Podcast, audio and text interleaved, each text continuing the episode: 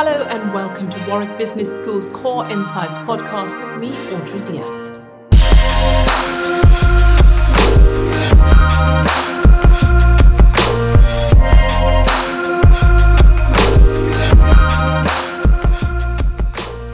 Today's topic, I'm sure, is on the minds of most business leaders, and that is the post COVID economic recovery, both globally and here in the UK. Now, my guests are Ana Galvão, Professor of Economic Modelling and Forecasting at Warwick Business School, and Paul Fisher, who is a former member of the Bank of England's Monetary Policy Committee and a visiting professor at the Business School. Thank you both for joining us.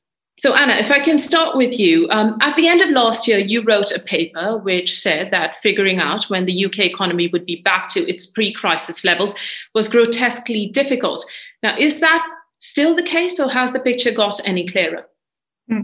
Economic forecasting uh, normally is done based on, on how things have happened in the past and how we can use that to project in the future. So one of the main, the main difficulties in trying to predict the recovery effects on GDP growth is, is to find any irregularity in the data. So uh, what happened in 2020 when the, the COVID recession started is that most of the models we used to use for forecasting based on, on past data, they just couldn't cope because they didn't have enough information in the data to try to figure out the impact of, of the recession.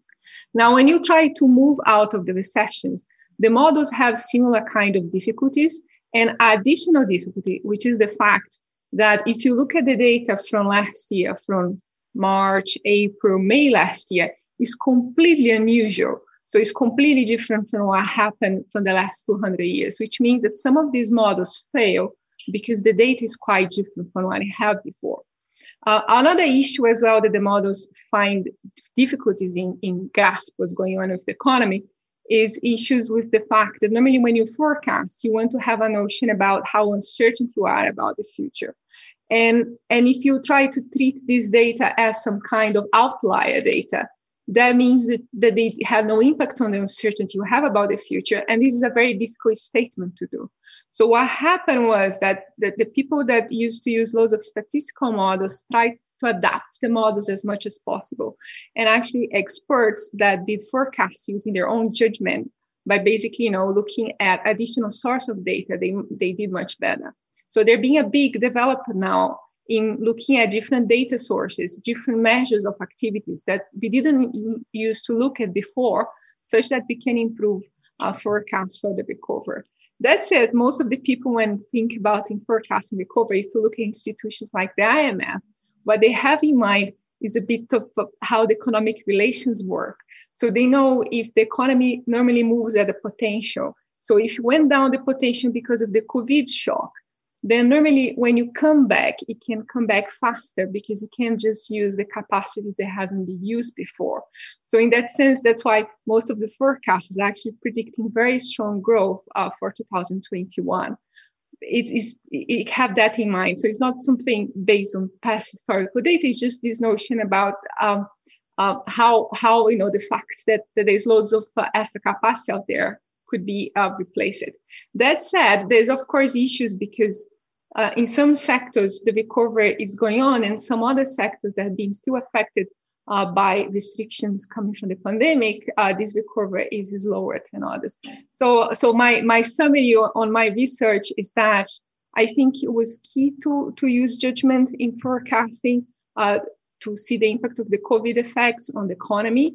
Um, is also key to use now for the recovery because some of the models uh, cannot cope with that kind of uh, changes, but at the same time, there have been lots of research in adapting the models to the changes, including uh, methods using some very sophisticated machine learning and some ultra high frequency uh, new data sets.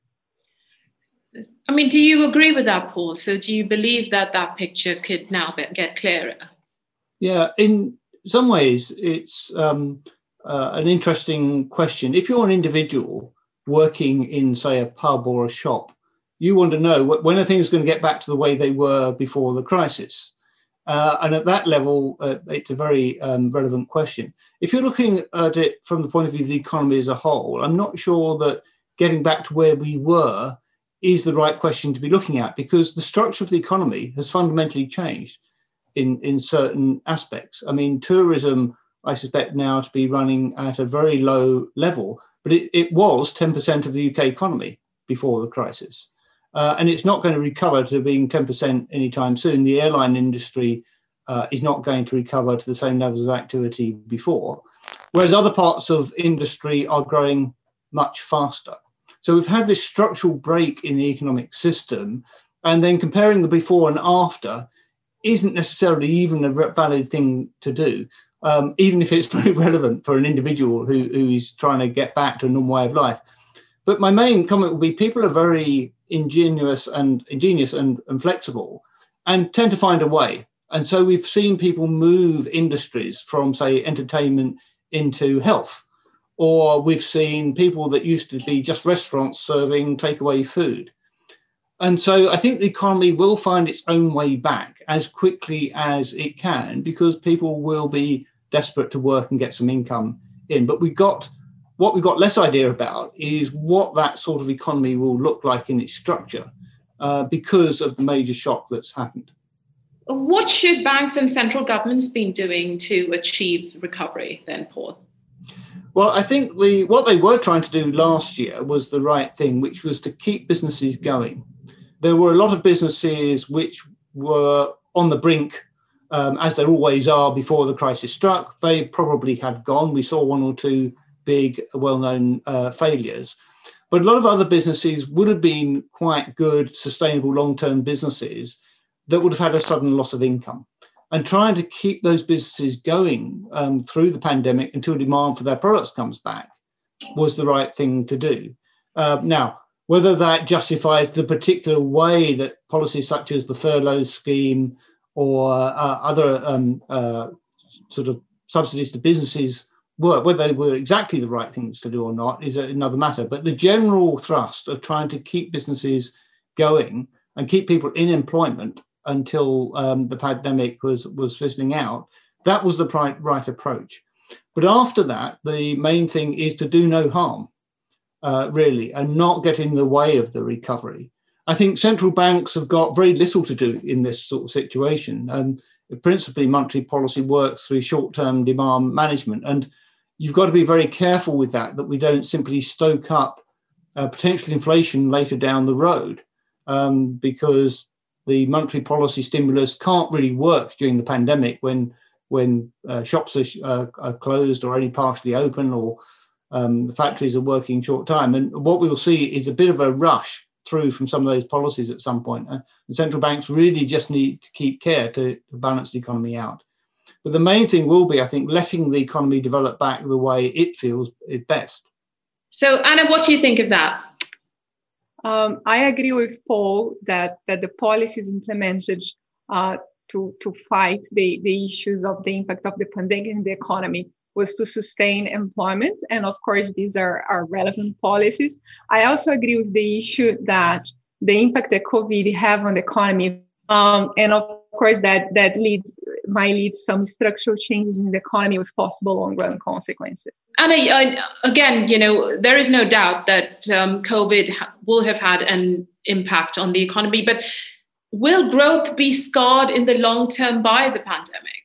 The long-term impact of the pandemic will depend, of course, on on um, on whether the, the, changes we're seeing now in terms of sectors of recovering fast and others uh, generate some kind of structural change in the economy. Um, but it might not be the case. So, for example, if you if you move for sectors that are actually more productive, it might be that the things getting better in the future. But what, what I agree with Paul is this notion that that the the you know, the initial notion is that the COVID recession will be very short. And as a consequence, the economy could bounce very fast. And as a consequence, we have very limited long-term scarring.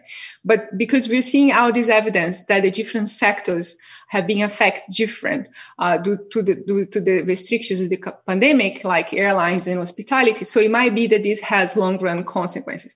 Now, whether that would mean that long run growth on average will be lower or higher over time, that that bit I, I still cannot say because we normally think that long run growth is related with productivity, right? So it might be that the, the change of weight in the economy across sector make the economy more productive, which means a more growth in the future. Paul, do you believe there are any countries that seem to be coping better than others with the economic challenges of the pandemic? I think it's easier to see the countries that are coping uh, less well. Clearly, if you depend on international trade, if you depend on um, lots of tourism and things like that, you're going to suffer uh, more. But it's very difficult to do um, cross country comparisons at the moment when we don't even know if the COVID statistics are at all comparable ac- across across countries. I think every country has suffered. Um, UK being a relatively open economy is always going to suffer uh, a bit more because of that. Um, but it's um, uh, I think it'll be some time before we can really assess what the effect of, of COVID is the, the structure of the economy will be different. Growth is really determined, as Ana says, by the supply side of the economy. Uh, and for me, things like how we adapt to climate change and make our economies more sustainable is going to be a much bigger feature of our growth rate going forward than the effect of the pandemic. But over the last year, you have seen people reflect a lot on the way our economy is structured. And we see some permanent changes, so for example, we could be looking at people sourcing more consumer goods from their own country, from their own localities, rather than having things imported vast distances across uh, country. We could see businesses traveling a lot less and using video technology a lot more. And some of these things will change the way that um, countries operate. And for some, that will be good. For some, that will be bad. And it's very, very difficult at the moment to see exactly how that's going to pan out.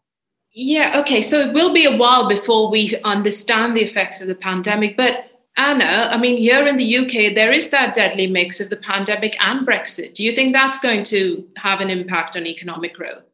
So, so the impact, uh, the current short-term effect of things like Brexit and COVID is related with with issues like putting pressures on prices, right? So, so some of the of the barriers for trade that came after Brexit have increased the costs of of some um, um, products that are being imported, and also some difficulty for exporting. Um, and and that tend to put a cost effects on the on the firms in the UK and may put some kind of inflationary pressure. So this is the short run effect. I mean, the long run effect of, of Brexit, of course, is the issues that, that trade can have on, in particularly some sectors of the economy that, that rely a lot on imported goods and, and, and, and use a lot of markets outside the UK. Because although, you know, there, there was a trade deal, you know, there is still some known um, uh, tariff barriers that, that are creating additional costs for trading.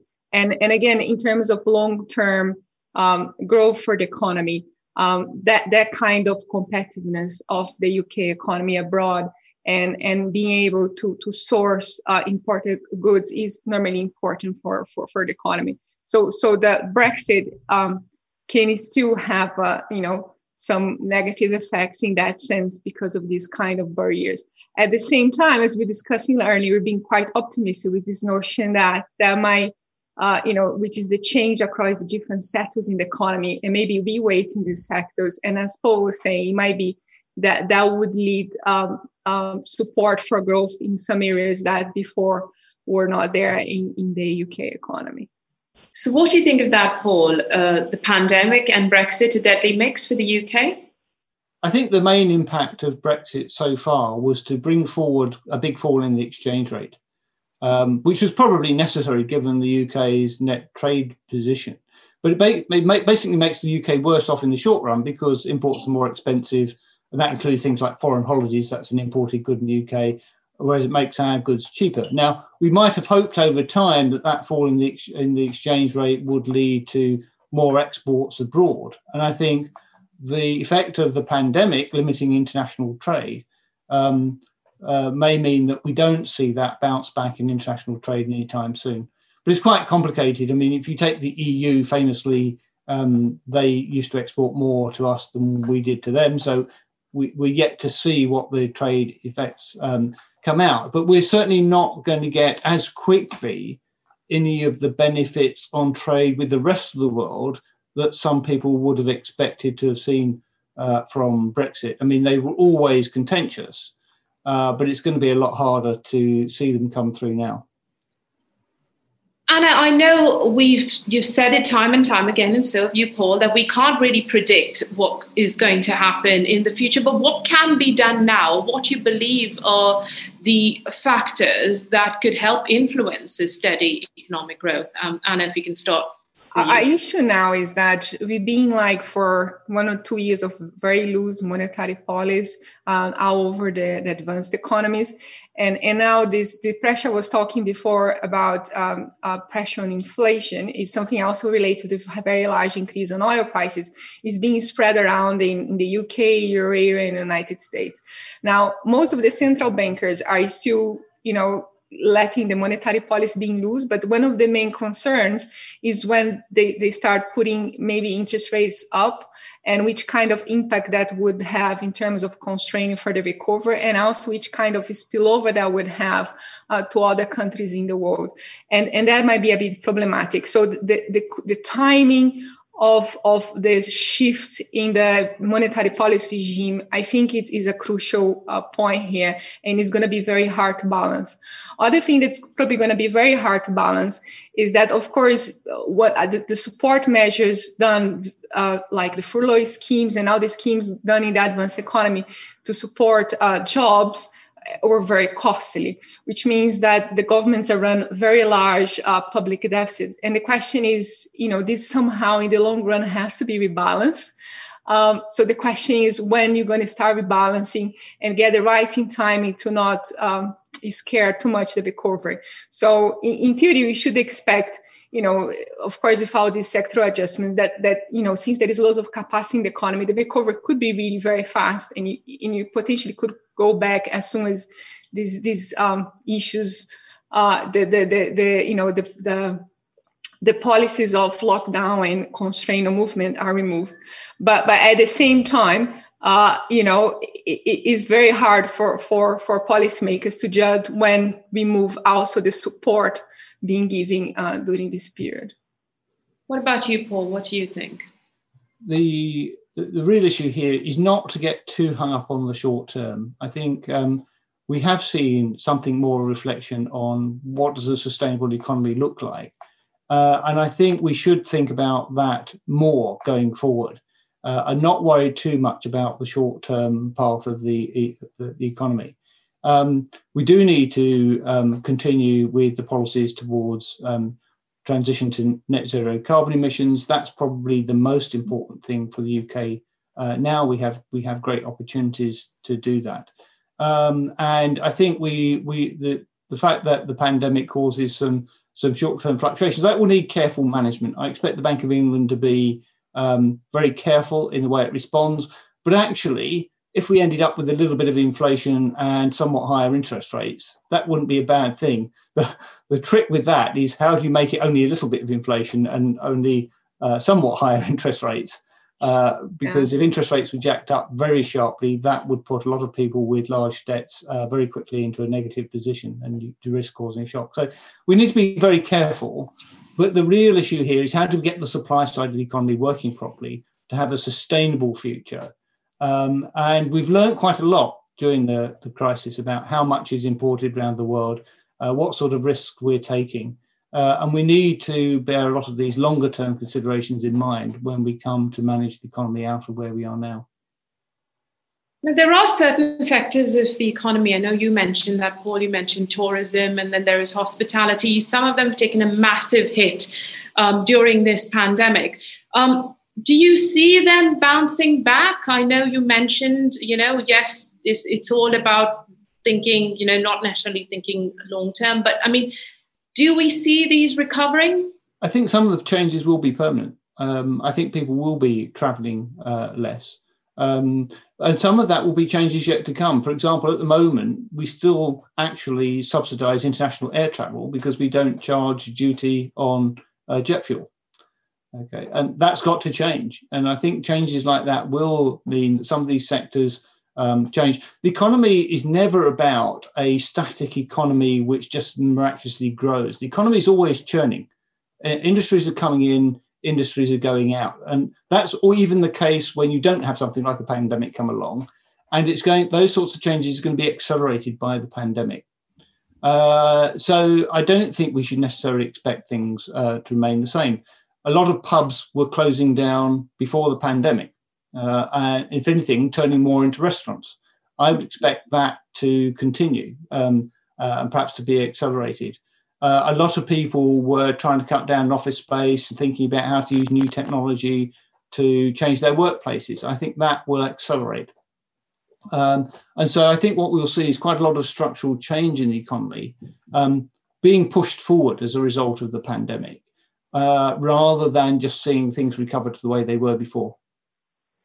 Well, in, in that sense, I, I think you're right in the sense that, you know, we have this notion that maybe travel abroad too much had, had consequences for the environment.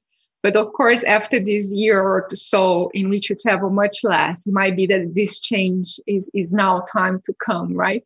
Uh, because before, you know, it was so so much travel around. So so I think you have a point there that that it might be that there'll be some changes in preferences of consumers that that go to hospitality services and the travel industry that may be permanent. Now, we like to close these podcasts by asking you both to come up with some recommendations for further reading on this topic. Ana, if I can start with you.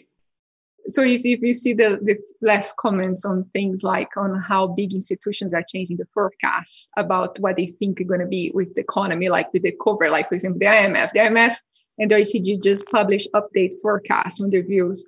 And, and it's interesting reading in the sense that the, their decisions are related with you know how they think uh, the, the, the vaccine is going to affect uh, you know the countries and if they're able to really stop uh, using lockdowns to to contain the the advance of the virus and in that sense open up for economic activities and and at the same time they, they have this in mind on the story I told you before that when you, you push the economy down, it should should come back up, fast.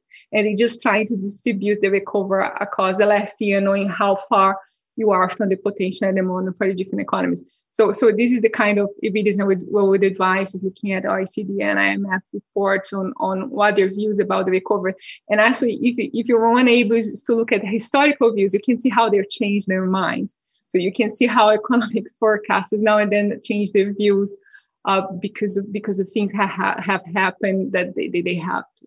What about you, Paul? Any recommendations for our listeners? Well, uh, the, the, obvious sources really the Bank of England's inflation report and forecasts um, mm-hmm. always contain a great deal more than is reported in the media, and so they're always worth uh, uh, looking through to, to find some some hidden gems of analysis. Uh, and what you'll tend to find is they look much more at the possibilities of the outcomes, not just a single central case. The, the newspapers love to report whatever the central projection is, when actually what the, uh, the policymakers should be looking at, and the Bank of England does look at, is a variety of different possibilities depending on how things shape up. So you can take it the whole of that, those possibilities into account, not just a single central case. Uh, and from the sort of academic sector, the National Institute of Economic and Social Research probably produces some of the most widely read forecasts of the UK and they have uh, one of the main models for forecasting the global economy um, as well. So they would be one of the, the main sources to, to look at. But the I think the real point is that anybody who says they think they know exactly what's going to happen um, is either not very clever or um, they're lying. Um, the whole point here is the, the uncertainty has gone up enormously, and that's what we should be focused on. And we need to think of policies which are robust to those uncertainties and the possibilities uh, and not just uh, dependent on a single possible projected outcome. Paul, I want to strong support your just last statement, which is this issue that when looking at the future or forecast for the economy, we need to take into account that is highly uncertainty. And more important, it's important that we try to measure this uncertainty. In that sense, it's good that he talked about uh, the monetary policy reports or that the Bank of England do, because in that reports, normally when they have the forecast for the economy, they do have bands around the forecast where they try to assess the, the uncertainty. Actually, one of the issues they have done is that in the last year or so, they changed from predictions for output growth to predictions of the level of output. So it's easier to see this whole are we back to the same level of output we have uh, before the, the COVID uh, hits the economy or not.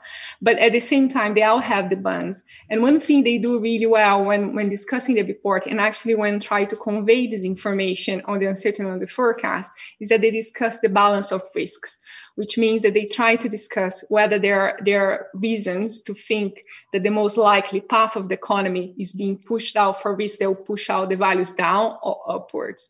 So, so I'm, I'm sure they will have discussions about inflation risks, for example, uh, possibly affecting forecasts.